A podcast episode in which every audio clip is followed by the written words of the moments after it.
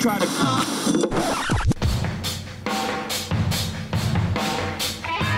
Fora da caixa.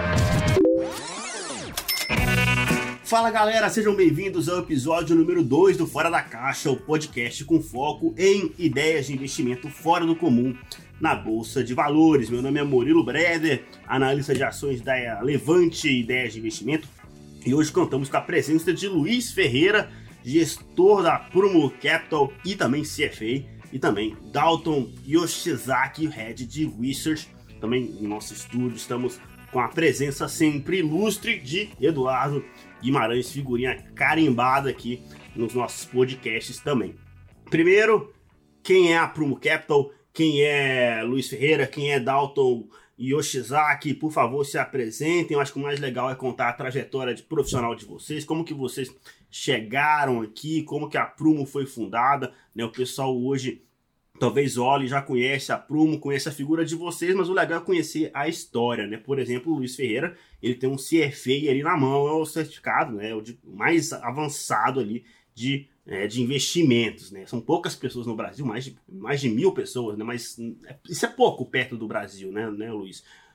Como é, como, como é que você fundou a Prumo? Como é que é a sua história, a sua carreira? Primeiramente, obrigado pelo, pelo convite, é um prazer estar aqui com vocês. A gente adora poder bater papo com o pessoal aqui da Levante e com todos os seus ouvintes. Né? A minha carreira ela começou é, bem longe do mercado de capitais. Eu tive o início da minha carreira muito direto à economia real e fui criado num meio que tinha muita aversão a mercado financeiro, talvez muito das crises que a gente viveu naquele período é, pré-plano real, com hiperinflação, etc. e tal. E eu acabei depois indo para os Estados Unidos em 98 para me especializar em valuation. Acabei fazendo minha, minha pós-graduação em finanças e fui convidado uh, pelo SAFA para entrar numa área que ia fazer gestão inicialmente proprietária dos recursos, parte dos recursos da família, acabou virando a gestora da asset. Então foram 12 anos nos Estados Unidos, foi um período muito rico, aonde eu tive, pude vivenciar várias crises. Eu cheguei lá e foi uma atrás da outra. Eu cheguei lá em 2000, já teve o estouro da bolha do Nasdaq, 2001, 11 de setembro, que foi uma crise muito dura. Né? 2002 teve recessão americana e 2008 a grande crise da nossa geração. Né? Então não faltaram crises e aprendizados que ajudam bastante a gente navegar momentos como esse. Esse período para mim nos Estados Unidos foi, foi marcante porque eu pude vivenciar o outro lado da moeda eu pude ver que os mesmos valores que eu aprendi na vida e olhando para a economia real eram aplicados lá, só que de uma forma mais eficiente, usando o mercado de capitais. E acho que a grande oportunidade que o mercado eh, de capitais oferece é a gente poder fazer o que a gente sonha em fazer como empreendedor empresário de uma forma muito mais diversificada e factível. E acho que o segredo é a gente conseguir se desvencilhar desse caos que é a bolsa no dia a dia, com essas movimentações de, de preço muito fortes, que obviamente acaba impactando é, todo mundo. Né? E se a gente consegue se abstrair um pouco dessas movimentações bruscas e pensar que atrás de cada uma dessas ações tem uma empresa muito forte e a gente consegue analisar, isso deixa muito, dá muito mais tranquilidade para a gente. Né? Então, quando eu voltei para o Brasil, já em 2011, a ideia é, que eu tinha já há muitos anos era montar uma gestora que pudesse conciliar essa experiência de economia real com essa experiência lá fora e eu procurei montar uma equipe de sócios que pudessem complementar e trazer muita é, coisa positiva para a mesa. Então o Dalton foi o, o, sócio que começou comigo a Prumo. A gente já se conhecia há muitos anos. Quando eu estava no Safra, eu atendia eles. Ele estava no Family Office como Head Research. Eu voltei para o Brasil, a gente junto trabalhou um período e a gente junto resolveu montar a Prumo, alinhando os valores que a gente tinha, etc., e trazendo mais gente é, para a Prumo. Então, hoje a Prumo, nós é, somos em oito pessoas, sendo uh, seis sócios, um time bastante sênior, que já passou aí por muitas experiências, isso é muito válido, principalmente quando a gente está num momento desse. Né? Lá na gente é uma casa é, predominantemente long only, fundamentalista, então o nosso trabalho é montar um portfólio de boas empresas e também garimpar boas oportunidades com muita simetria na bolsa e com um horizonte de longo prazo que, na nossa visão, é a única forma de a gente poder ganhar dinheiro com bolsa.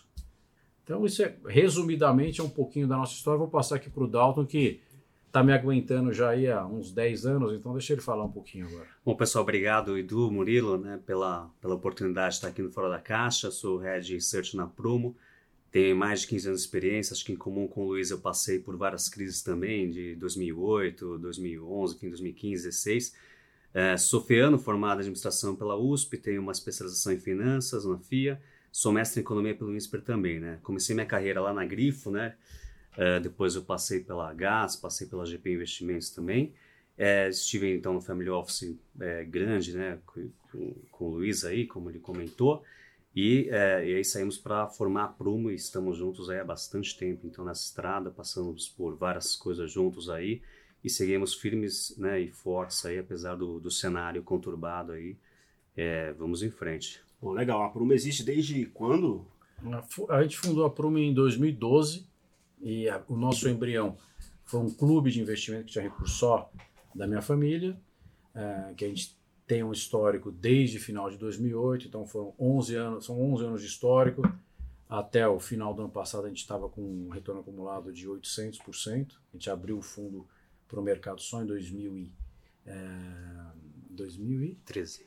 2013 e foi quando a gente converteu em fundo e os sócios aportaram todo mundo no mesmo veículo, então ficou só esse veículo mesmo. Pô, legal. E hoje são, são dois fundos que vocês têm lá, mas os dois são de ações, é isso mesmo? Isso, os dois de ações, assim, no total, na gestora a gente está com em torno de 400 milhões sob gestão, e o nosso foco é predominantemente é, gestão de ações. Pô, legal. Então, dois, duas pessoas ali que têm a pele em risco mesmo, né? Quando você tem um fundo de ações em uma época como essas, de cinco circuit breakers em intervalo ali de sete dias de um para o outro, né? Realmente não tem como não falar que tá com a pele em risco. Edu, os dois já falaram, o pessoal nem ouviu sua voz ainda, você quer se apresentar, o pessoal, enfim, já você Acho já... que o pessoal já me conhece, né? Primeiro gostaria de agradecer a presença do Luiz e do Dalton aqui, nesse, né? mesmo com um mercado super negativo, então, assim como a Levante, eles estão aí dando a cara, né? É, o que aconteceu no mercado, né? Então, acho que agradecer a parceria e a presença de vocês. E a gente vai fazer esse bate-papo falando do, do, coronavírus e, enfim, o que, que aconteceu aí no mercado, né? O segundo pior dia da história da Bolsa dos Estados Unidos, só a segunda-feira negra lá de 87 caiu mais, na época não tinha circuit breaker nos Estados Unidos, eu não me lembro de dois circuit breakers nos Estados Unidos em uma semana, né? Então, aqui no Brasil é relativamente comum, a gente, eu estou no mercado desde 2000, né? É, eu trabalhei uma parte no mundo real também, trabalhei numa empresa de papel celulose, RI tesouraria, depois fui equity research, provavelmente né, fiz algumas reuniões lá na Prumo quando eu era analista. E o que aconteceu, né? Quer dizer, me parece, né? Essa primeira pergunta, um movimento de pânico extremo, né, posições sendo zeradas, né? Stops, não parece ser muito racional, como você falou. No mundo real, as empresas não estão faturando 40%, 50% a menos, né? Me parece ser uma reação exagerada, né, Luiz? É, nos parece, assim, o mercado desde. É do pós-carnaval, o fato do, do Brasil estar tá fechado, né, criou uma tensão adicional. Quando os mercados reabriram, já foi aquele movimento muito forte de venda, e esse movimento forte de queda acabou gerando muita, muitos stops. Né? Então, muitos investidores, pessoas físicas que estavam alavancados, ou mesmo alguns fundos grandes que operavam alavancado, tiveram que zerar suas posições ou forçados a zerar. Isso vendeu uma venda em cascata e foi a, se autoalimentando esse pânico. Né? Isso juntou com essa, essa disseminação muito forte dos casos fora da China, né? tanto na Europa como nos Estados Unidos. E daí, como você tem uma incerteza muito grande, é uma coisa nova que ninguém nunca lidou, a primeira reação das pessoas é tentar se defender ao máximo e sair vendendo de forma indiscriminada tudo quanto é ativo. Tanto é que na bolsa, se a gente pegar esse mês, que está esse banho de sangue, todo tipo de empresa caiu. Empresas grandes caíram, empresas pequenas, empresas cíclicas, empresas mais defensivas, porque tem uma incerteza muito grande. Agora, a lógica, obviamente, não está conversando com os preços. Né? Então, nessas horas, eu acho que tem que ter, todo mundo tem que ter uma calma muito grande, tem que ter paciência e lembrar que por trás dessas ações que estão sendo é, destruídas tem uma empresa e essas empresas têm que ser avaliadas. Né? acredito que essa crise, a verdade seja dita, ela está pegando as empresas brasileiras num momento muito saudável. As empresas brasileiras passaram por um estresse teste violento durante o, o, governo da Dilma, onde o Brasil teve a maior eh, depressão da história. Então as empresas foram forçadas a se desalavancar, foram forçadas a cortar custo e hoje elas estão numa situação muito saudável. Né? Em termos macroeconômicos, também o Brasil está numa situação privilegiada em termos macroeconômicos. Eu não me lembro de outra crise que a gente não teve um problema cambial porque a gente não tinha reserva, ou a gente tinha uma desancoragem fiscal enorme. Então a única resposta que existia do Banco Central era subir os juros. A gente não está vendo isso. Então hoje o Brasil tem o privilégio de ter uma reserva cambial muito forte e graças ao trabalho que começou lá atrás com o Meirelles de criar uma responsabilidade fiscal maior, implementando a PEC do teto, depois colocando a TLP para diminuir a concessão de subsídios, e isso foi continuado aí é, com o, o, ministro Paulo Guedes, o Brasil está numa situação macroeconômica muito mais saudável. Tanto é que a discussão hoje é se o Banco Central vai cortar os juros ou vai manter os juros. Isso é um privilégio. As medidas que o governo tomou hoje foram muito importantes de permitir, o Conselho Monetário Nacional de permitir que as, eh, os bancos possam negociar com as empresas para dar uma, uma folga de caixa né, para as empresas, caso necessário, para as empresas que tiverem adimplentes. Então, a verdade é que os preços eles movimentaram muito rápido e muito forte. É, obviamente, ninguém fica feliz com um movimento desse.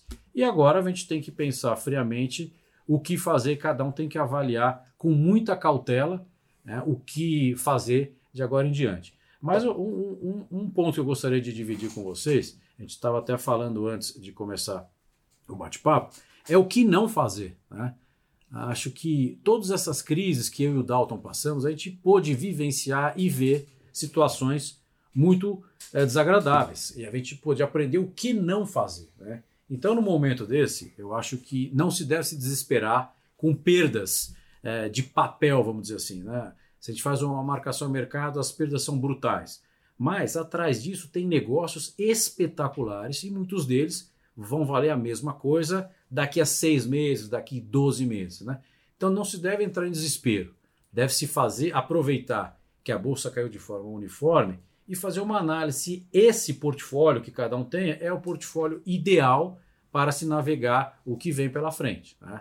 Então, acredito que é muito perigoso também operar alavancado, sempre, mas agora mais ainda, e não se deva querer recuperar a perda do dia para a noite. Tem que ter agora paciência, não fazer nenhum ato sem pensar e aproveitar esses momentos para talvez melhorar a qualidade da carteira, fazer uma, um rebalanceamento e, obviamente, que se tenha uma alocação baixa em bolsa pode ser uma grande oportunidade. Cada um tem que avaliar e respeitando o que a gente sempre diz, todo mundo tem que ter sua reserva de emergência, que não se deve é, ser avançada em nenhuma hipótese, nem quando tem uma, uma, oportunidade dessa que pode ser uma oportunidade maravilhosa.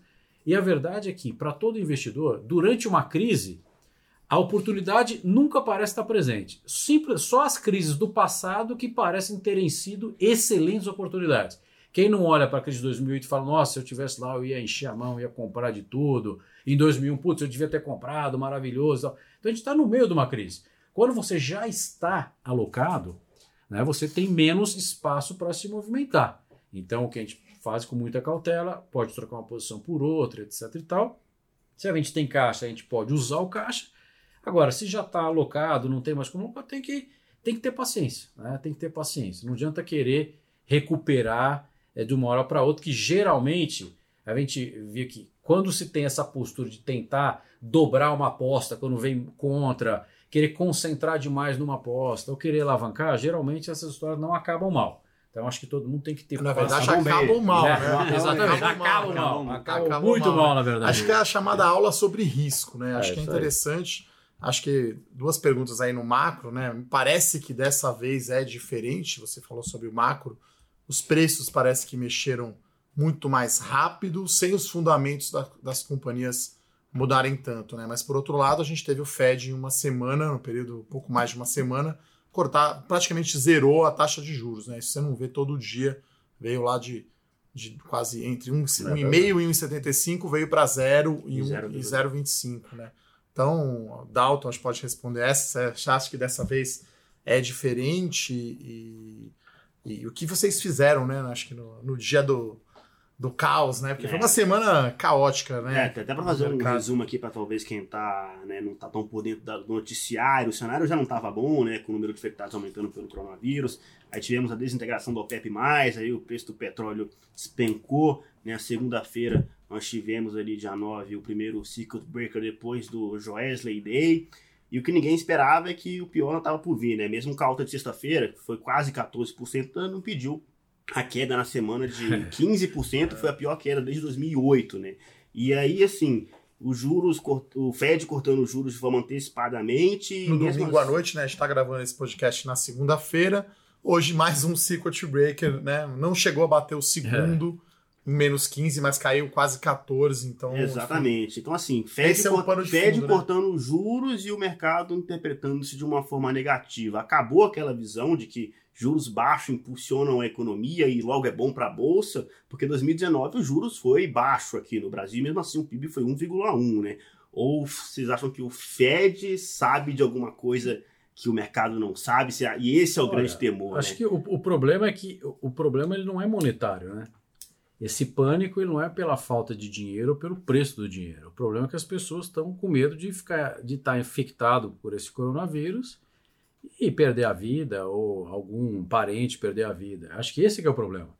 Então, é, o Fed está tentando inundar o mercado de liquidez para evitar que esse medo, essa paralisação gere uma quebradeira é, e crie um círculo vicioso. Né?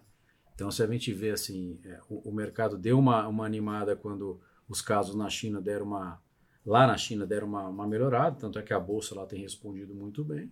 Agora, me parece que isso não é uma questão monetária. Pode colocar o dinheiro tanto que for que não vai resolver.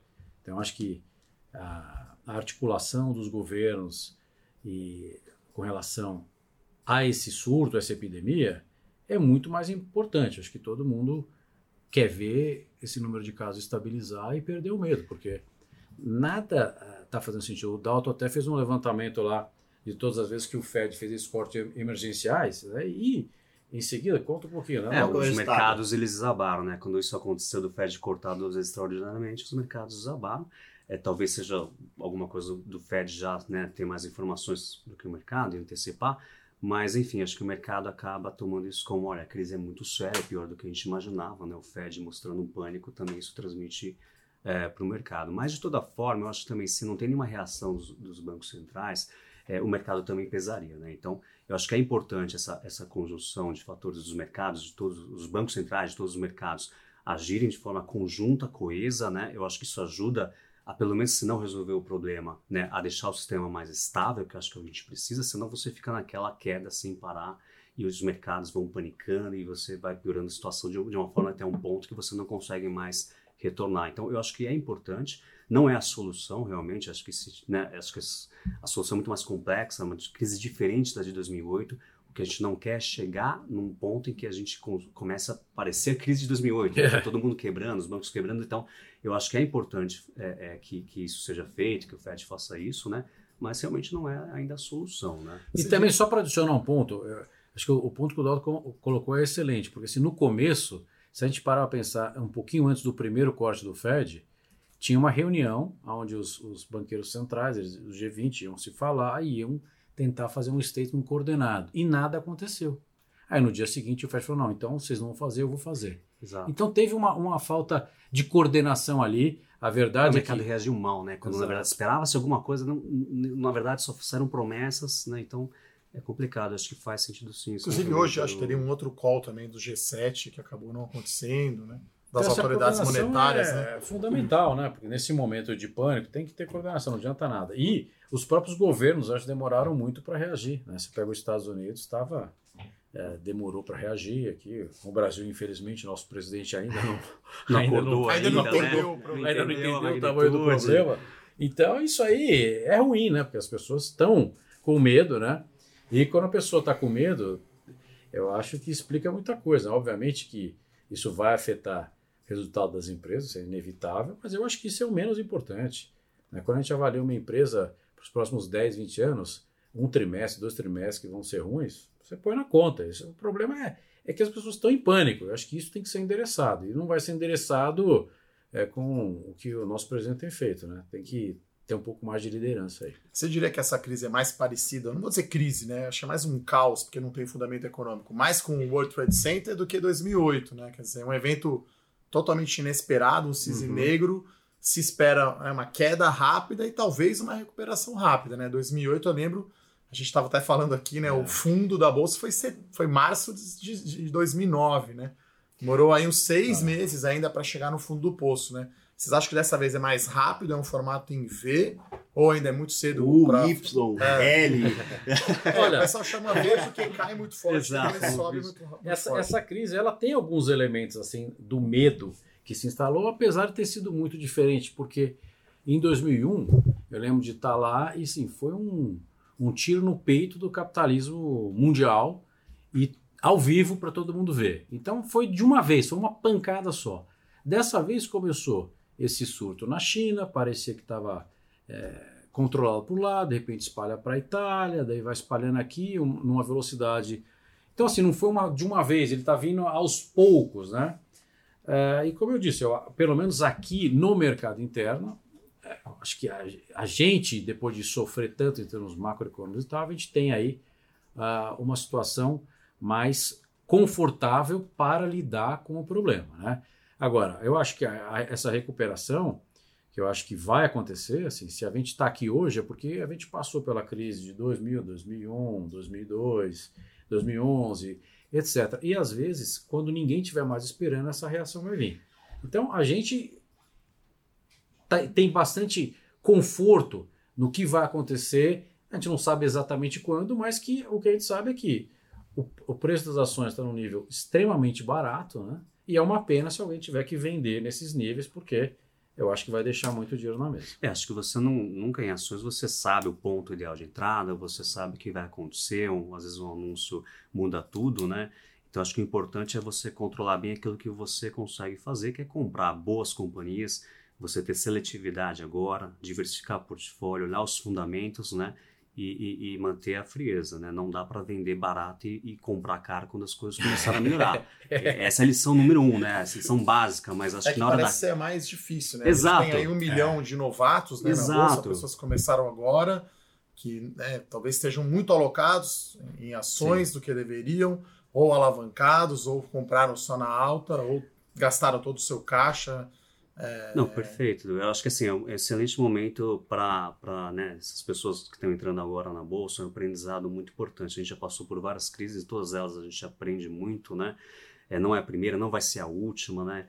Então eu acho que é manter a calma. É, é, acho que seguir o que, acho que o Luiz comentou, eu concordo, né? Quem já tem, está tudo alocado, segura. Quem tiver um caixa, aproveita e compra um pouco mais de coisas boas e baratas, né? Com visão de longo prazo. Em algum momento isso deve é, passar, né? Essa crise, a não ser que você acredite no fim da humanidade, essa crise vai passar, né? Então, eu acho que é hora de não perpetuar essas coisas como se isso vai, né, fosse continuar de eterno, não é assim que funciona, né?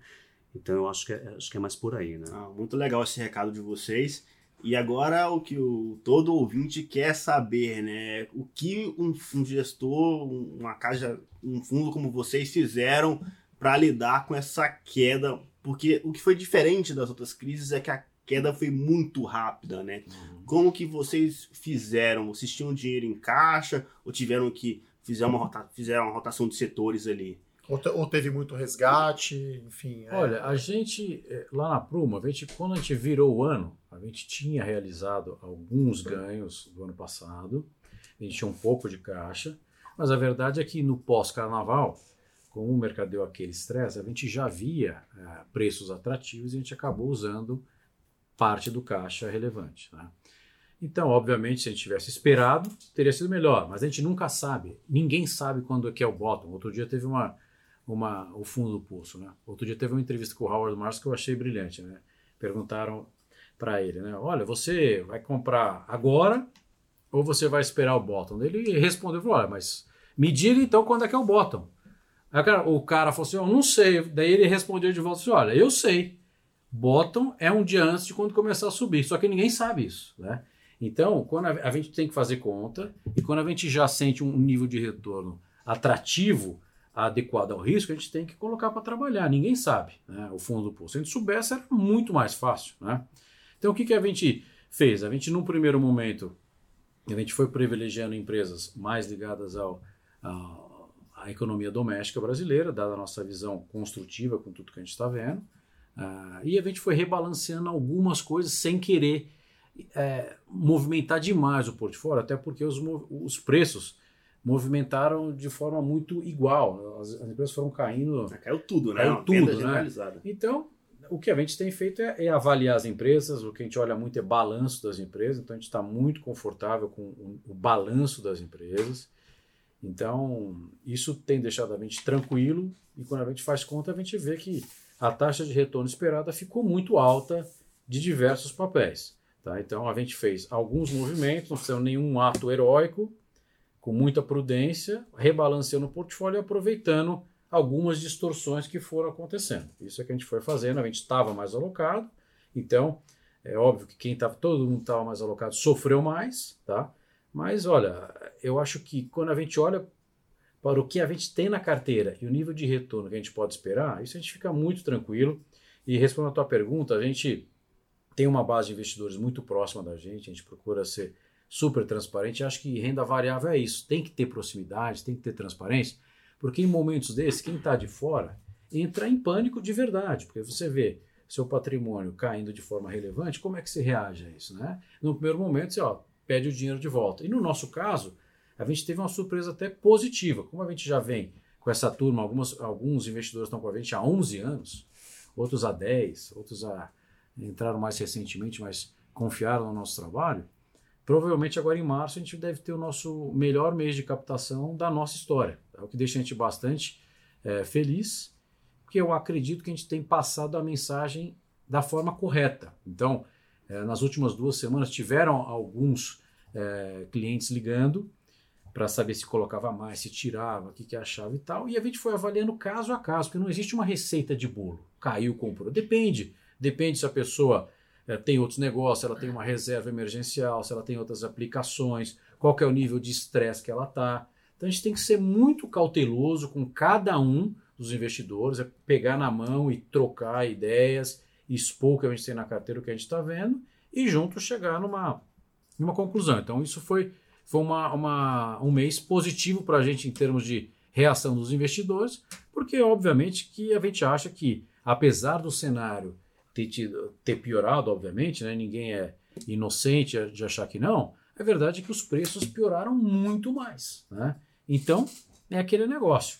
Toda, tudo que a gente estuda na vida, é assim, olha, você vai comprar mais quando está mais barato, né? E, e vai vender quando está caro. Então, agora que está barato, vamos fazer o quê? Né? Vamos comprar com cautela, fazendo conta, analisando, sem querer resolver tudo de uma vez. Não, legal. E muitos dos nossos ouvintes, né? Claro que alguns têm fundos ali na carteira, mas tem muitas pessoas que investem, né, por conta própria, são pessoas físicas. O que vocês têm a dizer para o cara que acabou de começar a investir, logo de cara já pegou uma crise como essa e ainda tem Petrobras na carteira, né? Esse cara machucou. Vocês têm Petrobras na carteira também? O que, que vocês fizeram quando você viu o Petrobras derreter, tanto que derreteu aí? Até porque a a mudança no preço, no preço do petróleo muda um pouco o fundamento ali, né? Era um dos gatilhos que Petrobras tinha na manga ali para poder. Olha, ninguém gosta de perder, né? E acho que para quem investiu e tomou um para trás e está se achando o cara mais burro do mundo, fique tranquilo que você deve ter assim um, centenas de milhões de pessoas que passaram pela mesma situação. Né? Acho que não é o que diferencia é o que fazer agora, depois de tomar uma porrada, e não se tomou ou não tomou porrada, né? É, eu acho que nessa hora, como eu mencionei, a gente tinha Petrobras na, na, carteira, a gente ainda tem, a gente não fez nada com a posição. Deixou, deixou tá? naturalmente. Assim, a, foi um, uma, a gente vinha muito construtivo com Petrobras, e a verdade é que nos últimos uh, é, 11 anos, a primeira vez que a gente investiu em Petrobras foi no período eleitoral do, do Bolsonaro e tal. E a gente tinha essa, esse pé atrás com a Petrobras por ser uma estatal que estava sendo mal gerida, e a gente olha muito o modelo de pessoas, quem toca a empresa, o modelo de negócio e o modelo de reinvestimento. E a gente acredita muito no trabalho que tem sido feito na gestão e na política de desinvestimento e alocação de capital da empresa. O que aconteceu no mercado de petróleo foi o segundo Black Swan depois do coronavírus. Então veio é, do nada, veio uma, uma, uma briga entre Rússia e os árabes e eles derrubaram o preço do petróleo. Né? Agora, todo mundo agora precifica a Petrobras dessa forma. Bom, o petróleo agora é eternamente nesse nível. Eu só sei que não vai ser, eu não sei qual que vai ser, mas eu só sei que não vai ser. Né? Agora todo mundo está precificando isso, o papel cai de 30 para 12 reais, né? e agora todo mundo acha que agora esse preço vai ser eterno. Será que vai ser? Será que é interessante até para os árabes e para os russos? Não sei até quando isso vai durar. Talvez não seja nem economicamente eficiente para os governos deles. Era para atacar o, os produtores americanos. Olha, e contra os Estados Unidos é difícil. Olha, o, o, Trump já anunciou uma compra de mais de 80 bilhões de dólares em petróleo, né? Então, sabe, as coisas a gente não pode. A gente tem que pensar assim: bom, daqui um ano, o que, que vai acontecer daqui um dois anos? É difícil, ninguém sabe, né? Mas será que vai ficar assim? É só traçar uma linha reta agora, o preço do petróleo vai ficar desse lado, etc. Então, assim, ali é a combinação de um, de um, de um, de um, uma, um choque é, na oferta e na demanda, junto. Então, assim, eles estão se automutilando, obviamente que tem um, um componente muito mais geopolítico do que econômico, né? Então, o que a gente fez é como eu falei antes, quando uma posição vem contra, assim, de forma inesperada, e é um, um, um fator que você não controla, a gente a gente não aumenta a posição, tá? A gente não quer ser herói e não vamos dobrar a aposta que a gente não sabe quando que vai acontecer. Agora, imagino que o dia que se resolver essa questão, né? E o preço mudar para o patamar, então quer dizer que a Petrobras ou ela vale 10 ou ela vale 50, dependendo do preço do petróleo. Né? Acho que também não, não é, é correto. Eu concordo, acho que não é só olhar o preço, né? A gente quando estuda commodities, aí, é, a gente olha muitos anos já, né, commodities, e a gente sabe que é muito difícil acertar preço, né? O preço oscila muito, é, não dá para você perpetuar, né? E por outro lado, a Petrobras ela está, acho que na melhor fase da história. Eu e o Luiz a gente trabalha há muito tempo junto e dificilmente assim, não lembro da gente dar um call de buy na Petrobras a não ser agora nesse novo governo, com esse novo mindset, com né, um governo pró mercado, né? E com empresa muito mais ajustada, com eficiência exploração, né? É, com foco agora de atuação, sem problemas de, de, de políticos, né, direcionando, direcionando a companhia. Então, eu acho que é uma empresa que, que é muito boa, muito melhor do que já foi antes, né? E o preço do petróleo realmente acho que é o que não pode, acho que é perpetuar esse nível aí que, que é, eu acho que não é bem assim, né? É, até porque, com o perdão do trocadilho, eles estão queimando petróleo, né? Exato. né? Desculpa, né? Estão queimando. Tem o, o break-even dos russos parece que é 42 sim, dólares. Sim. Daí os árabes também, né? 20 dólares a menos no faturamento lá, quer dizer. Eternamente a gente né? sabe que não vai ficar, né? Exato. Nesse nível não é, não é sustentável. Como a Petrobras, né? felizmente, né? aí é um outro exemplo, né? A Petrobras de 2015 não ia aguentar essa situação. Essa Petrobras de hoje aguenta, porque ela foi desalavancada, ela, o, estrutura de custo foi reduzida drasticamente, ela vem aumentando a produção em áreas de maior margem. Isso dá espaço para ela aguentar um cenário mais turbulento. Não é a Petrobras de 2015 que com certeza não ia Senão, aguentar. não aguentaria. Não aguentava. Exatamente.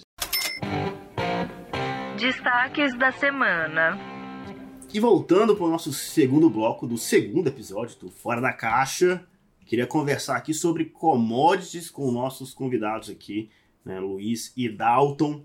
É, não foi só petro, né? Todas as commodities machucaram ali, caíram bastante durante esse período de coronavírus.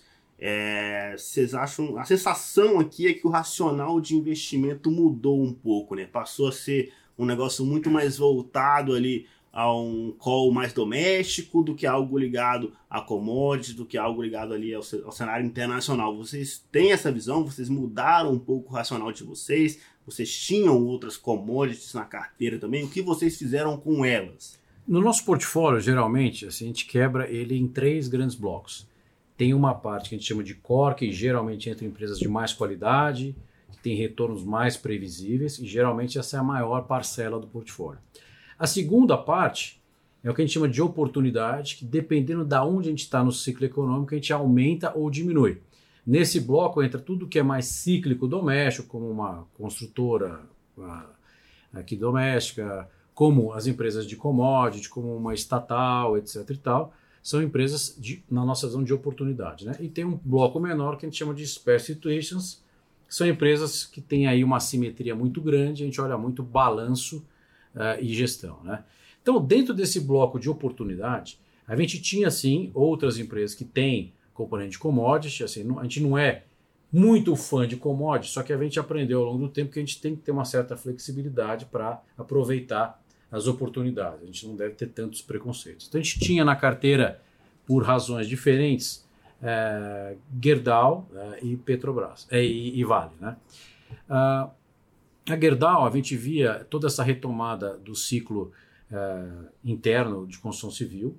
Dizer, o ano passado foi um ano brilhante para as construtoras, a gente acabou surfando bem isso.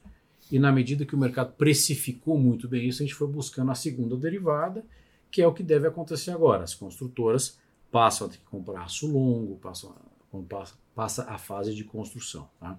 A Gerdau tinha feito um belo trabalho de desalavancar nos últimos anos, ela vendeu 7,5 bi em ativos e ela nos parecia bem postada. Né?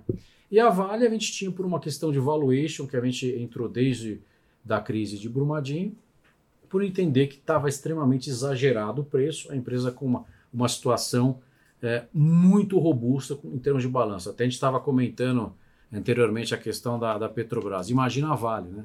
A Vale em 2015, no pré-impeachment, ela vale em torno de 10 bilhões de dólares e tinha 30 bi de dívida.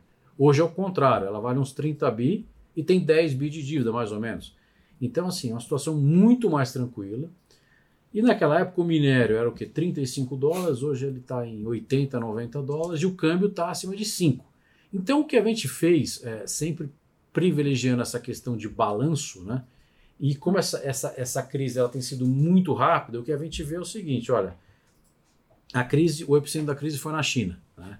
As coisas começaram a estabilizar lá com relação a novos casos. Parece que os outros países vão estar tá passando pela mesma situação da China. Não sei se eles vão ter o sucesso que a China teve. Então, nos parece razoável imaginar que a atividade volte primeiro na China né? e, consequentemente, os governos possam, depois de, dessa normalização da questão logística, implementar aí é, um plano de, de, estímulo muito forte. Né? Então, aproveitando que a Vale está num valuation ridiculamente barato, a gente aproveitou é, dado que as empresas caíram de forma muito equilibrada, a gente aumentou nossa participação de Vale em detrimento de Gerdau. Então a gente manteve a mesma alocação para esse risco, tá? que a gente não quis aumentar, mas a gente aumentou Vale versus uh, Gerdau. Tá? É, pode ser que é, com a China aí, né, provendo estímulos para a economia, né, é, e você tem investimentos em infraestrutura e tudo mais, né, e, e a China produzindo muito aço, talvez prejudique poucos preços, e para Vale seria é, é, haveria uma demanda né, para minério de ferro. Então acho que nesse sentido também vale a pena. E quando a gente faz o, o valuation, né, a gente faz vários cenários, né, a gente tem atualizado os modelos à medida possível, né, o mercado está bastante conturbado. É, você faz várias contas e vê que para vários preços de minério de ferro, que é uma variável que a gente não controla, né, mas quando você estressa bastante ali, você já vê valor, né? Então, assim, realmente o papel está bastante barato posição sólida, né, e com free cash flow yield assim bastante significativo. Quando começar a pagar dividendo, vai ser dividendo yield muito alto, né? Então dá, dá um certo conforto, né? Tá mais em Vale do que Gerdau agora. Só apertando uma tecla SAP aí para os nossos ouvintes, né? O free cash flow yield é quanto a empresa gera de caixa versus aí o seu valor de mercado. Tem uma perguntinha aí mais fogueira aí para os dois, para o Dalton e para o Luiz, né? A Vale parece barato e tal, mas e a questão ambiental, né? A gente teve aí, né, enfim, Brumadinho, foi uma tragédia terrível. Aparentemente, né, a empresa passou bem aí pelo forte período de chuvas que Minas Gerais recebeu aí nos últimos, no último mês, principalmente. Como que vocês veem, né, que é um risco, obviamente, totalmente fora aí do, obviamente, impossível de prever, né? As ações da Vale, eu acho que têm sido muito contundentes em resolver essa questão ambiental. Então, Obviamente, isso causou um prejuízo para a imagem da companhia e teve, obviamente, perda de vidas e tal. Eles têm muitos recursos, eu acho que eles não estão medindo esforços para endereçar. Inclusive, eles têm sido super cautelosos com relação à alocação de capital, justamente por isso, em respeitando as famílias, etc. e tal, e colocando como prioridade número um a segurança dos funcionários, etc. Tanto é que a gente não, não sabe né, se pode acontecer novamente ou não, mas os indícios são que a empresa ela tomou um chacoalhão muito grande né, com essa história toda e ela está tentando recuperar e não cair nesse mesmo problema novamente. Né? Então, acho que vale o benefício da dúvida, até por isso, apesar é, desse problema, e talvez em função dele, inclusive, hoje ela negocia com um desconto muito grande versus os pares internacionais, o que a gente acha que não, não deveria ser justificado. Todas as empresas de mineração correm riscos, né, não é uma atividade sem risco, e ela está numa situação muito tranquila, como a gente falou, em termos de balanço, em termos de preço de minério, em termos desse nível de câmbio, né? Que o câmbio hoje fechou acima de 5, então ela vai gerar um caixa absurdo, vai poder pagar dividendo. Então, a gente acha que essa questão ambiental está sendo endereçada, né? E a gente é um, tem que é um trabalho que tem que continuar a ser acompanhado. É, acho que ficou bastante claro que, né, cada vez mais essa questão de sustentabilidade é, é importante, né? E, e, custou muito caro para a Vale, né? Quando você vê ali na perda, né, de investidores na, na base acionária, então isso impacta também um pouco a liquidez aí da companhia globalmente é, o custo judicial também, né, na pessoa física ou mesmo né, é, a companhia. Então, acho que o custo é, disso é uma grande lição, acho que não dá para ignorar. É, vidas né, envolvidas, acho que foi, foi muito sério e a gente vê a, a empresa, a gente acompanha né, os eventos, reuniões, e essa, esse tem sido o primeiro objetivo da companhia, né? É voltar a ser uma empresa é, que transmita confiança e credibilidade, né? Então, todo evento que a gente vai, primeiro assunto é esse, é falar sobre as famílias envolvidas, indenizações, né, os novos valores da companhia. Então, acho que isso é, é muito importante, a gente aprecia bastante. O Dalton, qual é a sua visão de uma empresa de commodities que se diz pagadora de dividendos? Né? Então, imagino que o call aqui não seja dividendos, até porque os dividendos, é, se vier, é bem-vindo. Por ser muito imprevisível minério, a própria atividade ser muito arriscada, né? eu sempre achei estranho vir colocar Vale em carteira de dividendos Petrobras estava se cogitando a pagar, agora com o petróleo lá embaixo, esquece. Como que é a sua visão aí sobre dividendos para a Vale, né? Que está suspenso, né? Apesar de gerar muito caixa, ela não está distribuindo. Né? É verdade. Então, quando a gente pensa em empresas pagadoras de dividendos, a gente não pensa muito em empresas cíclicas, né? Mas eu acho que no caso da Vale, né, a geração de caixa é tão grande, a estrutura de capital está tão adequada, né? E quando ela vê que ela não tem mais projetos com uma tira, né, um retorno que seja justificável, né? Ela passa então a devolver para o acionista. Essa é, é, é como a teoria de livro, né? Vamos falar assim, né? By book, se você olhar, a teoria é essa, tá? Então, eventualmente agora nesse caso aconteceu sim da Vale né, gerar muito caixa, dela já ter feito grandes investimentos. Ela passou por uma fase de grandes investimentos, realizou todos eles, são investimentos bastante rentáveis, e a empresa ia passar a colher né, o, fruto então desses investimentos todos, aí gerando esse benefício todo aí do, da, da, do dividendo, né? Por causa do, os investidores gostam de, de dividendos, acho e, que. E até só um ponto, é um... só para adicionar, e também o fato dela estar tá mais cuidadosa com o meio ambiente faz com que ela tenha muito cuidadosa em colocar novos projetos, né? Então acho que ela está preferindo colocar rodar com essa sobra de caixa, com essa geração de caixa absurda, sem colocar grandes projetos, porque assim foi muito duro quando ela no ciclo anterior ela sim, passou sim. por esse ciclo de investimento, né? Então acho que o Dalton tá, tá correto. Não, legal. Eu fico pensando aqui também no caso daquele, daquela pessoa física que tem aquele último aporte, ali, aquela última bala na agulha. É, vocês também estão com essa sensação de que talvez ainda pode piorar um pouco antes de melhorar, né? Porque o cara que tem o último aportezinho ali, será que talvez não vale a pena ele segurar um pouco mais antes de entrar? Porque a gente está falando aqui em um momento que tá se discutindo quarentena, a gente até se cumprimentou aqui pelos cotovelos. Putz, será que o pessoal vai parar de ir no shopping, por exemplo, usando como exemplo o setor de shopping? Será que o pessoal vai parar de fazer compras? Vai chegar nesse nível? Ou vocês acham que a gente já está mais próximo do fundo do poço do que, do que tudo? Eu acho que os preços já dizem isso. Né? Quando a gente vê que uma empresa da qualidade e solidez da Multiplan tiveram uma queda nas ações de 50%, eu acho que todo mundo, pelo menos do mercado financeiro, já espera o pior. Né? Acho até que é natural que se tenha uma diminuição de fluxo shop, nos shoppings. Né? É natural que se tenha uma quarentena que isso fica aí alguns meses, seja um trimestre, ou, é, muito fraco, ou dois trimestres, mas isso não vai afetar o valor da companhia. Né? Me parece muito exagerado uma queda desse montante em todas as empresas de shopping, desde as empresas de mais qualidade, como Multiplan, como Iguatemi, como nas outras, né? O que, que as pessoas vão fazer depois que passar essa crise do coronavírus, onde é que elas vão? Elas vão voltar a fazer compras na rua, né? O que, que vai acontecer com aquela que os shoppings viraram verdadeiras bolhas de infraestrutura no meio do caos urbano, um lugar onde a gente vai se divertir, vai parar o carro, Segurança, segurança né? etc e tal. Isso não vai mudar, né? O que vai mudar é que a gente está num período complicado, só que é aquele negócio. Se a gente parasse, fosse ter essa conversa um mês atrás, os shoppings, e não sei o que, olha, são empresas que têm um retorno razoável, vão te dar um retorno acima das NTNBs, porque é um negócio de aluguel, reajustado, de muita qualidade. Estão se adaptando a esse novo mundo do e-commerce, fazendo parcerias para fazer delivery, usar a localização privilegiada deles para ser é, hubs logísticos, né? E está tudo certo. Daí um, passa-se um mês, as empresas estão 40% mais baratas, 50% mais baratas, não vão ter problema de caixa, né?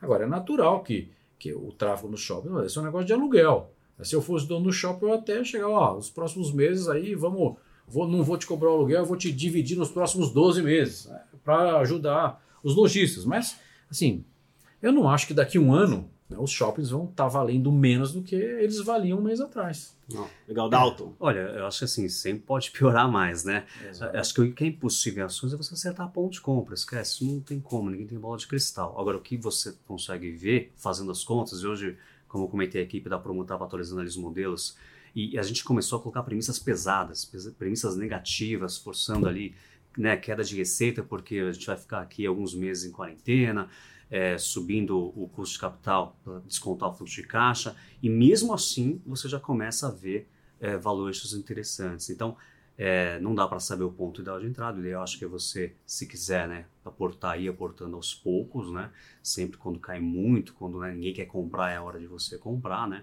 e selecionando muito bem as companhias, né, como por exemplo de shopping que o Luiz comentou agora, Multiplan, né, são, são cases é, tranquilos, né, é, é, considerados tranquilos no mercado financeiro. Então, eu acho que é mais ou menos por aí. Não dá para acertar o ponto, dizer, né, agora eu vou por tudo. Não, acho que tem que ir com calma, com parcimônia e seletividade. Acho não, que é legal. Pessoal... Acho que, não, ia falar que olhando para trás, né, acho que para shopping talvez o coronavírus tenha um impacto parecido com o que foi a greve dos caminhoneiros. Né? Sim, vai ter, sim. Em 2018 ainda teve o efeito Copa do Mundo. Né? Então em maio, junho, desacelerou sim. muito. Vendas mesmo as lojas é. caíram. A venda do Morumbi Shopping, que é um dos principais shoppings da Multiplan, caiu no segundo TRI. Então acho que a gente vai ter algo parecido, né? Estava fazendo conta, desacelerou algo como 1,5% o crescimento de vendas. Bastante é... resiliente, né? A gente gosta bastante também. Resiliente porque você tem 20% só dos aluguéis são renovados por ano. Então quando tá bombando, você não passa o preço todo Exato. de uma vez, quando tá mal também não. Então você é, dá aquela, Exato. né, você deixa a curva flat, como a gente fala, deixa ele menos menos volátil. Então, acho que, não sei se vocês estão, enfim, olhando o que foi lá, é, greve dos caminhoneiros, e Sim. tem uma outra, uma outra pergunta que é, né, antes você tinha talvez Iguatemi e Multiplan com um portfólio mais premium, numa economia ainda patinando, com vendas de varejo ainda muito fracas, né, 2%, 2%, esse shoppings iam melhor. Agora parece que vai acertar todo mundo, quer dizer, é a classe A, B, a C, quer dizer, o coronavírus, a quarentena é para todo é, mundo. Geral. Então, acho que dessa vez, essa é a minha opinião, queria saber de vocês, né? Iguatemi e Multiplan talvez não tenham o desempenho dos shoppings, né? Não tenham desempenho tão bom, porque esses shoppings sempre foram mais caros um pouco, o próprio produto, o próprio múltiplo, a própria estrutura de DNA para manter aquele, aquela estrutura, né? Então são duas perguntas aí para o Luiz. Olha, no, nos shoppings, eu acho assim, os shoppings são muito parecidos, não dá para a gente dizer, olha, eu gosto da, da Multiplan e não gosto da Alliance, ou vice-versa. Acho que são um pouco diferentes, né, o público-alvo. BR Malls, a gente tem também uma, uma, participação em BR Malls. É um outro público, é mais descontado, está numa outra fase, mas são muito parecidos, né? eles tendem a andar muito juntos. No nosso caso, a gente tem ali, a gente pensa a Multiplan mais premium, a gente tem também uma BR Malls, que negocia mais barato. A gente estava até atualizando os modelos, já negocia com uma TIR real de dois dígitos já. Né? É uma taxa muito atrativa. Então eu acho que assim, ao longo do tempo, né, elas vão trocando de posição, tá? Mas assim, é que nem quando a gente fala em banco, ah, Itaú, Bradesco, se você gostar de um, não dá para você falar que você não gosta do outro. Você pode gostar mais ou menos, mas é muito parecido. É, acho que no médio e longo prazo eles tendem a andar junto. Agora, por exemplo, você tem uma recessão e aí você está pensando na recuperação econômica, classe A e B tende a estar mais é, adiantada nesse ciclo de recuperação. né? Mas por outro lado, o valuation depois de um tempo vai ficando muito mais atrativo naqueles shoppings pós-classe D, então você queira trocar. Mas no médio e longo prazo, principalmente, acho que isso vai tende a equalizar, né? Não tem tanto, que concordo, concordo com o Luiz. Não, legal. A gente já discutiu agora vários cases de commodities, discutiu shoppings também, e aí preparou terreno pro mata-mata, um dos nossos clássicos aqui do podcast. E sobe a vinheta do mata-mata aí, né, produção? Agora, produção. Mata-mata. Pois é, a ideia do mata-mata é o seguinte: Dalton e Luiz responderem na lata um ou outro. E no máximo ali uma, uma frase para explicar por quê. Um não, tweet, não né? muito Pode mais que tweet. isso, não. Entendeu? E aí, lembrando, um pequeno É, disclaimer aqui, viu, galera? Um- um- um- uma recomendação, né? É um negócio muito mais complexo. Tem várias páginas, tem tese, tem conta de valuation. A gente aqui é uma brincadeira, é colocar na fogueira para ver como que eles se saem, tá? Bom, para ver a preferência, né? Acho que não é uma recomendação de compra ou venda, né? Acho que é mais para ver o qual o relativo, como eu perguntei no bloco anterior, entre talvez Multiplan e BR Malls, quer dizer, para ver a preferência relativa, né, Murilo? Então manda aí a Vamos primeira lá, vamos começar pela fácil, pela Luiz, pelo, pro Luiz primeiro. Valeu, Gerdal. Vale. Já tinha falado. já, já trocou na Já tinha carteira. estruturado o raciocínio. Vamos, vamos, é, vamos na faixa. Dalton, agora eu vou entregar uma mais difícil pra você. Petrovale. Caprichou, hein? mulher? É, cara. E eu acho que eu fico com Vale agora. Valuation, talvez aí algum incentivo na China puxando aí, antecipando a China saindo antes dessa crise. E em petróleo acho que está muito difícil ainda saber o que vai acontecer, né? Não, legal. Hoje, no fundo, você tem mais vale que Petro. Sim. Sim, sim. Então, enfim, aquela história que eu digo, sempre digo, né? Tem que falar e tem que fazer, né? É, então exato, é isso aí, claro. pessoal. Tá aqui, ó. Tá aqui, Fala ó. e É, faz. Eles a gente trouxeram tá Tá, com tá o mostrando, tá aqui. mostrando aqui a lista É, com a vocês não estão posição vendo, mas que eles têm na é, carteira. aqui tem a posição da carteira que só a gente tá vendo, né? É, enfim. Vamos para os shops então. Agora tem quatro grandes shops aqui na carteira. Primeiro, Multiplan e Guatemi. O duelo ali de, de alta renda ali, Luiz. Multiplan. Multiplan, fácil. Tem na carteira também. Vamos voltar pro Dalton agora. Aliança e Sonai ou BR Malls? BR Malls. BR Malls, que você tem na carteira também. Se fosse para escolher um dos dois ali, o Luiz explicou no bloco passado aqui a diferença, né? Que eles ficam oscilando entre alta e baixa renda ali, ou média renda, na verdade, né? Se fosse com- comparar ali Multiplan e BR Malls hoje, qual que você tá mais confiante? Eu te diria assim, é, a gente via uma oportunidade é, grande. Assim, a BR Malls é uma empresa que estava, ela sofreu uma reestruturação, teve uma mudança de gestão, estava reciclando todo o portfólio, reciclando o balanço, ela vendeu vários ativos, estava concentrando mais. Então, como é uma empresa que estava em formação, em transformação, ela negocia com um desconto mais alto. Então a gente via ela negociando com uma taxa de retorno esperada mais alta que o Multiplan. Agora, o Multiplan é a empresa que tem, não só na nossa visão, o melhor portfólio de shoppings do Brasil, eh, e mais homogêneo, até diferente do Iguatemi, mas como disparado a melhor gestão, na nossa visão. Acho que o seu Isso é o José que vale Isaac mais? Pérez- Você acha que isso é Eu mais acho- importante? eu acho que gestão para a gente é sempre muito importante. E no caso do seu José Isaac Pérez, é uma lenda do mercado que sempre consegue extrair muito valor da- dos empreendimentos que ele faz. Então, além dos shoppings, ele tem lá um banco de terrenos enorme que ele vai poder surfar essa onda dos juros baixos e fazer inúmeras incorporações e ganhar muito dinheiro para a companhia e para a gente. Multiplan. Só uma nota, o Isaac Pérez é o fundador e o presidente do conselho da Multiplan, enfim, né? O Brasil tem essa cultura de empresa de dono, né? Que é bom, né? Se o dono tem uma boa gestão. né? É, eu também gosto, é só fazer uma. Eu gosto de Aliança e Sonai, né? Acho que a Aliança e Sonai é a maior empresa do setor hoje, Sim. não é mais a, a BR Malls. Então acho que é uma fusão que um mais um é mais que dois, na minha opinião. Queria saber então por que vocês não têm a Aliança e Sonai, que talvez na TIR possa aparecer também descontada. Não, olha, a gente não tem nada contra, a gente gosta também de aliança. Assim, a gente gosta do setor, a gente acha que é um setor resiliente, que tem uma taxa de retorno boa.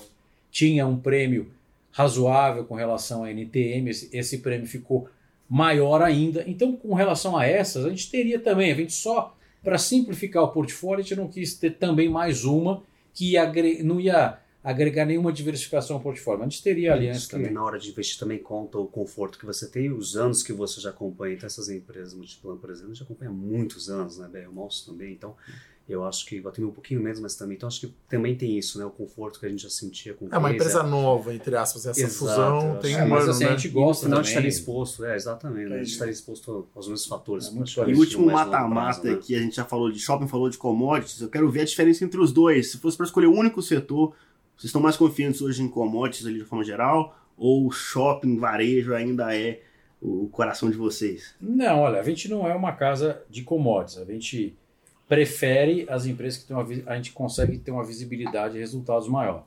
Então, se a gente pegar as principais posições da carteira, a gente tem, por exemplo, a Rumo Logística, uma empresa de infraestrutura, é uma empresa que na- a gente tem conversado com a empresa, não foi afetada em nada com essa questão do coronavírus, apesar do preço ter sido bastante afetado. Essa é a diferença entre você fazer o, o dever de casa e só olhar na tela, né?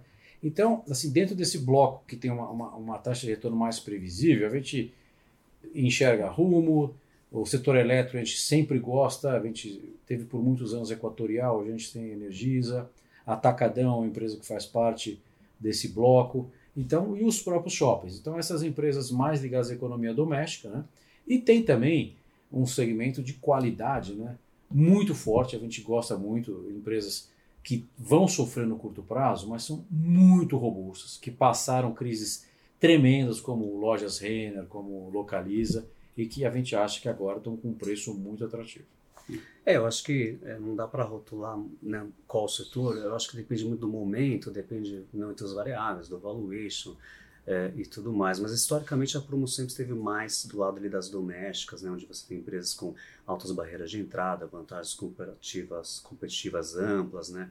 É, então eu acho que, que isso marca mais a gente historicamente falando, tá? Mas é, sem querer rotular, né, com uma casa que só investe em outro, acho que depende muito do momento. Não, legal. Desculpa, brincadeiras à parte, mata-mata é para colocar na fogueira assim mesmo. Desculpa ali. Bacana. Mas aí, Não, afinal, Vamos eles fazer aqui- isso lá no escritório também. é Afinal, eles legal estão aí, aqui, Responde mesmo depois da e- forte queda né, da, na, na cota do fundo no- da Bolsa. Então, agradecer a presença, né? Tá aqui, dando a cara e respondendo mata-mata, né? Agora a gente vai para um bloco um pouco mais descontraído aí, né, Murilo? Não dá para trabalhar o tempo inteiro, né? Claro que a gente fica focado sempre no mercado financeiro, mas a gente quer saber o que vocês fazem quando vocês não estão fazendo, não estão trabalhando com o mercado financeiro. Esse é o quadro Vira Fora do Condado. Vida fora do condado. Vamos lá, qual dos dois quer começar primeiro? Dalton ou Luiz? Pode ser o quê? Vamos, vamos. Ah, eu- Pode ser o Dalton. Posso então. começar, Vamos lá. assim, o que, que a- você faz quando você quer descansar mesmo? Minha, minha vida pessoal assim, é bem mais tranquila do que o mercado financeiro, com certeza, né, pessoal? Eu, eu tive um filho agora, né? Então é, sobra menos tempo ainda, tem uma crise para gerenciar, né? Mas o que eu gosto de fazer quando dá para fazer é ver filme, é ler livro. Eu sou um cara bem tranquilo, família, então.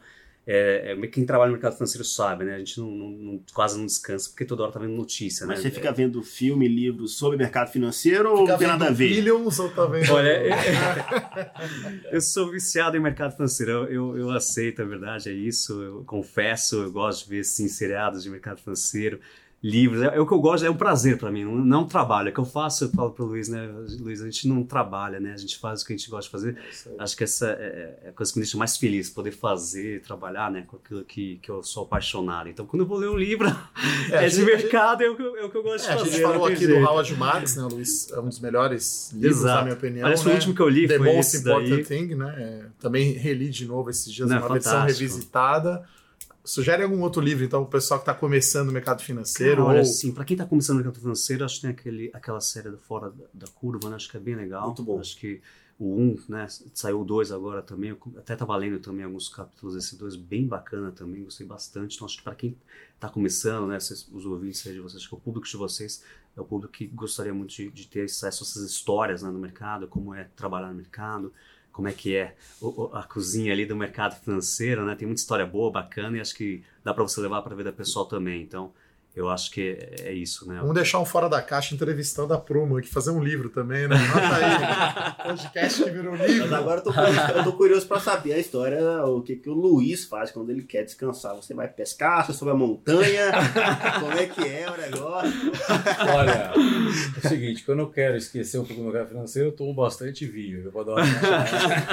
Álcool é bom para prevenir, é pra prevenir Pra o limpar, coronavírus, né? É. Olha, mas assim, eu gosto muito de ler também. também não sou muito criativo nisso. Eu gosto muito de ler sobre finanças comportamentais, sobre mercado financeiro, as histórias. Tenho aí uma biblioteca né, é, de livros que eu já li. Gosto muito de ver filme também, viajar, correr, fazer esporte e, como eu disse, tomar um vinhozinho. Algum esporte específico ou você É, gosta? Gosto de correr, gosto de correr, dá uma ajuda a desestressar e colocar a cabeça no lugar. Então, esse é um esporte que eu gosto, é fácil de fazer, não precisa de companheiro nenhum, em qualquer lugar você faz. Hábitos saudáveis. Gostei. Faz um mata-mata aí, vinho branco ou vinho tinto? né? Cabeça bom! Acho que ele vai responder mais, com mais, mais emolência do que a bastante ali, né? Não, legal. Obrigado, galera. Vamos pro último bloco agora, um bloco que muita gente espera por ele, o call fora da caixa, né? Todo convidado que a gente traz aqui, a gente pede um call fora da caixa, aquilo que o mercado não tá olhando, ou não tá olhando tão bem assim, aquilo que tá um pouco, né, com muita upside, enfim, aqui- Quase um underdog, né? um underdog, exatamente. Quase isso, né? Esse é o bloco fora da caixa. Qual fora da caixa? Então vamos lá, direto com Luiz Ferreira. Qual é o seu call fora da caixa, Luiz?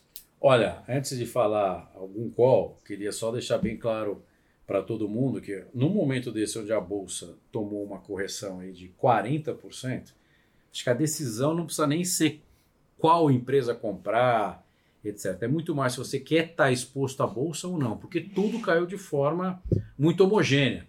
Então, é, no momento desse, a, a primeira coisa a se fazer é comprar empresas grandes, líquidas, com balanço bom. Né? Não necessariamente buscar uma empresa mais diferente. Mas, como a gente está aqui e para dividir com transparência tudo que a gente, a gente vai falar aqui de. Eu vou falar de uma e o Dalton escolhe uma para falar. Então, uma empresa que a gente tem na carteira, que a gente acha que está com um valuation extremamente barato, é a Cogna, é a antiga Croton. Eu queria só pontuar um, um fato. Né? A coisa de 40 dias atrás, a Croton, a Cogna, captou é, quase 3 bilhões de reais com ação a 11. Né? Hoje as ações estão a R$ 5,30. Com o dinheiro que ela arrecadou há um mês e pouco atrás, ela consegue comprar 30% das ações no mercado. Hoje a empresa está sendo negociada abaixo de 10 bilhões de reais. Tá? É uma empresa que está no setor de educação, tem um time de gestão fantástico, óbvio que tem um, um vento contra o setor de educação, mas esse deve ser o ano, talvez o último ano mais difícil. E eles têm também uma a parte de ensino básico eh, que eles compraram a, a saber um, um tempo atrás. Inclusive, uma das empresas não vai ser feito um IPO agora, é que seria a Vasta, que é a parte do sistema de ensino, porque o mercado obviamente está fechado, mas é uma empresa que quando se ventilou a possibilidade de fazer a abertura de capital lá nos Estados Unidos, o valuation que se atribuiu a ela eh, era em torno de 8, 10 bilhões. Então você vê que hoje você compra a empresa inteira por 9,9 bilhões. E ela acabou de captar 3 bilhões para fazer novas aquisições num, num ambiente que deve se consolidar. E se ela não quisesse mais fazer nenhuma aquisição, ela compra 30% das ações a preço de banana. Então, esse é um, é um, é um dos cases que eu diria que talvez não seja o, o usual hoje em dia. Bom, depois do disclaimer aí do Luiz, né? Eu acho que eu vou falar aqui de um case simples, mas é um case que pode ser considerado fora da caixa, né? É, eu acho que a Tegma é, é uma, uma opção que cabe, né, dentro desse, desse tema, né? Então, para quem não conhece, ela é como se fosse Uber das cegonheiras, né? Aqueles caminhões ali que levam os carros novos para as concessionárias, né? O que a gente gosta bastante no case é que é um, uma empresa light, né? Então, ela não é dona, né, dos caminhões. Então, isso proporciona um ROIC bastante alto para a companhia. É, é um serviço, basicamente, né? E ela consegue repassar relativamente facilmente os custos, né? Todos os anos para os clientes, né? Tem um balanço bastante sólido, tá, tá bem tranquilo, né? Nesse cenário difícil que a gente está vivendo, acho que uma das coisas mais importantes é você não ter problema de liquidez, né? Ter um balanço sólido. Então, é, é um mercado com poucas empresas atuando, então isso garante também uma boa relação dela com os, com os clientes e fornecedores, né? Então, acho que é um case que, que, que é bacana aí para esse tema de fora da caixa, tá? Não, não é uma empresa tão conhecida, tão grande, tão líquida, então tem que tosar, né, no Essa é portfólio, uma né? clássica small cap. Né? Small cap, E exatamente. também assim, um balanço, né? Se ela tem, não tem dívida praticamente, né? e Quando a gente olha o valuation dela, assim, Não, hoje mesmo a gente atualizou, né? Ainda paga valuation e- dividendos aí, né? Exato. é, vai pagar o dividendo ah, deve ser suave, deve ser umas duas vezes o CDI, né? E aí, é, eu queria pedir para vocês dois aqui da, da Prumo Capital uma última mensagem para aquele ouvinte que, de novo, começou a investir há pouco tempo, agora direto pegou cinco circuit breakers seguidos ali nessa última semana. É, e o cara acha que ações não é para ele mais, ele quer sair, quer voltar para renda fixa, acha que não aguenta. Né? Qual que é a mensagem que vocês ali, do, do alto da sua, da sua experiência, pode levar para esse cara que entrou animado, achando que caramba, agora a renda fixa já era, o negócio agora investir em ações e tomou né, de cara aí esse mar de sangue na cara. Olha, quando eu comecei a investir é, no mercado financeiro, né, eu tinha ouvido sempre que o mercado financeiro era perigoso, etc. E, tal. e quando eu comecei a investir, depois de estudar muito, eu estudei que investir na bolsa era para longo prazo, etc. E, tal, e eu peguei três anos de crise, né? Então foi meio desanimador, eu te diria. Foi 2000, 2000, 2002, né? Só que o tempo mostrou que a verdade é essa mesma. A gente tem que se dissociar dessa questão, dessa movimentação diária de preço. A gente está comprando uma participação de uma empresa, um negócio. Então, eu tenho certeza que nenhum dos ouvintes, se parar para pensar, chegaria em casa e aceitaria uma oferta de 50% pelo apartamento que eles moram. Né? E é o que está acontecendo na Bolsa. Então a gente tem que se dissociar desse barulho, que é essa banda de notícias, esse pânico, etc. e tal, E pensar o que, que tem na mão. Você não tem um papel na mão, tem uma empresa. Entendeu? Eu acho que o sonho de qualquer empreendedor é ser dono de uma empresa. Você tem a oportunidade de comprar uma empresa na liquidação, pela metade do preço. Né? Então eu acho que não é hora de, de desanimar. Pelo contrário, eu acho que isso é um grande aprendizado, porque a gente não controla a reação dos outros. A gente só controla a nossa reação. Então, se os ouvintes eh, pensarem eh, racionalmente o que, que eles têm e com as ajudas de vocês, estão fazendo um trabalho excepcional e de outras pessoas e tal, e pensar o que eles têm eh, na mão, com certeza eles vão querer fazer um mau negócio. E a gente só, só vai ganhar dinheiro no mercado, em qualquer atividade, se a gente comprar barato e vender caro, não fazer o contrário, né? Então, é um, um movimento brusco que ninguém esperava, pelo menos a gente não esperava, foi muito mais brusco que a gente imaginava. Só que o que a gente faz é, é sempre olhar para as empresas e, e, e fica- e olhar e falar assim, não, realmente não tem condição.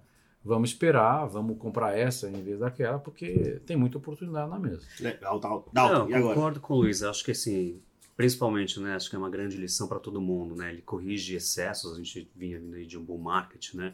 Então é, é um grande aprendizado porque quem investiu mais do que deveria, né? Tá percebendo isso agora. Não, não- não investiu ou não destinou um pedaço do portfólio com visão de longo prazo, né? Para correr esse risco, né? Então tá corrigindo isso também. Ou corrigiu excessos de, né, daquela ideia de que no bull market todo mundo acha que é gênio, né? Então agora viu que não é bem assim é, viu que talvez não alocou, não escolheu corretamente as empresas, não olhou os fundamentos, né? Então eu acho que é uma- são diversos tipos de aprendizados. E agora acho que é ter é, cabeça fria, visão de longo prazo, né? Talvez ajustar um pouco o portfólio, mas não vender na bacia das almas, né? Acho que agora é hora de, de- de começar a pensar em comprar nesses níveis aí, fazendo conta, olhando os fundamentos, é, ol- olhando as coisas certas. Eu acho que dá para ganhar muito dinheiro aí no, no longo prazo. Legal. Edu, você quer deixar alguma última mensagem? Enfim, existe vida após cinco circuit breakers. Você também é experiente pra caramba, né? Já viveu alguns circuit breakers na carreira também, né? Alguma mensagem pro cara? Ah, é o chamado Keep Calm and Carry On. Essa é o que o Winston Churchill falava para os ingleses durante É, o- os bombardeios alemães da Blitz, né? Então a Inglaterra conseguiu Essa sobreviver. um Então, enfim, tá lá. Então, é, a, gente está aqui, a Levante tem é, um compromisso muito grande com a educação financeira. A gente tem um gabinete de caos, tem o Morning Call, tem o Eu Com Isso e tem o podcast Fora da Caixa, trazendo aqui o pessoal, né, os gestores para falar do mercado, para você ficar calmo. É claro que não é né, tranquilo, a gente não está dando risada, mas acho que é um aprendizado grande sobre risco. E agradecer a presença, então, do Dalton e do Luiz, parceria aqui no podcast Fora da Caixa. Agradecer aos nossos agradece. ouvintes também. Se você conhece algum é, pessoa que acabou de investir agora e precisa ouvir essa mensagem, pelo menos final, repassa. Dá aquele forward, dá, dá aquele, aquele aquela curtida. né? compartilhada com ele, que essa mensagem da bolsa, né, dessa discussão de alto nível aqui, que a gente consiga ter cada vez mais e chegue a cada vez mais pessoas. Esse é o objetivo desse podcast Fora da Caixa. Muito obrigado, Obrigado. Luiz. Obrigado a Obrigado, vocês. Dalton. Obrigado Obrigado, Valeu, Valeu, valeu, valeu. valeu. Tamo junto. Forte abraço. Até valeu. próxima. Um abraço aí para todo mundo. Abraço. Fora da caixa.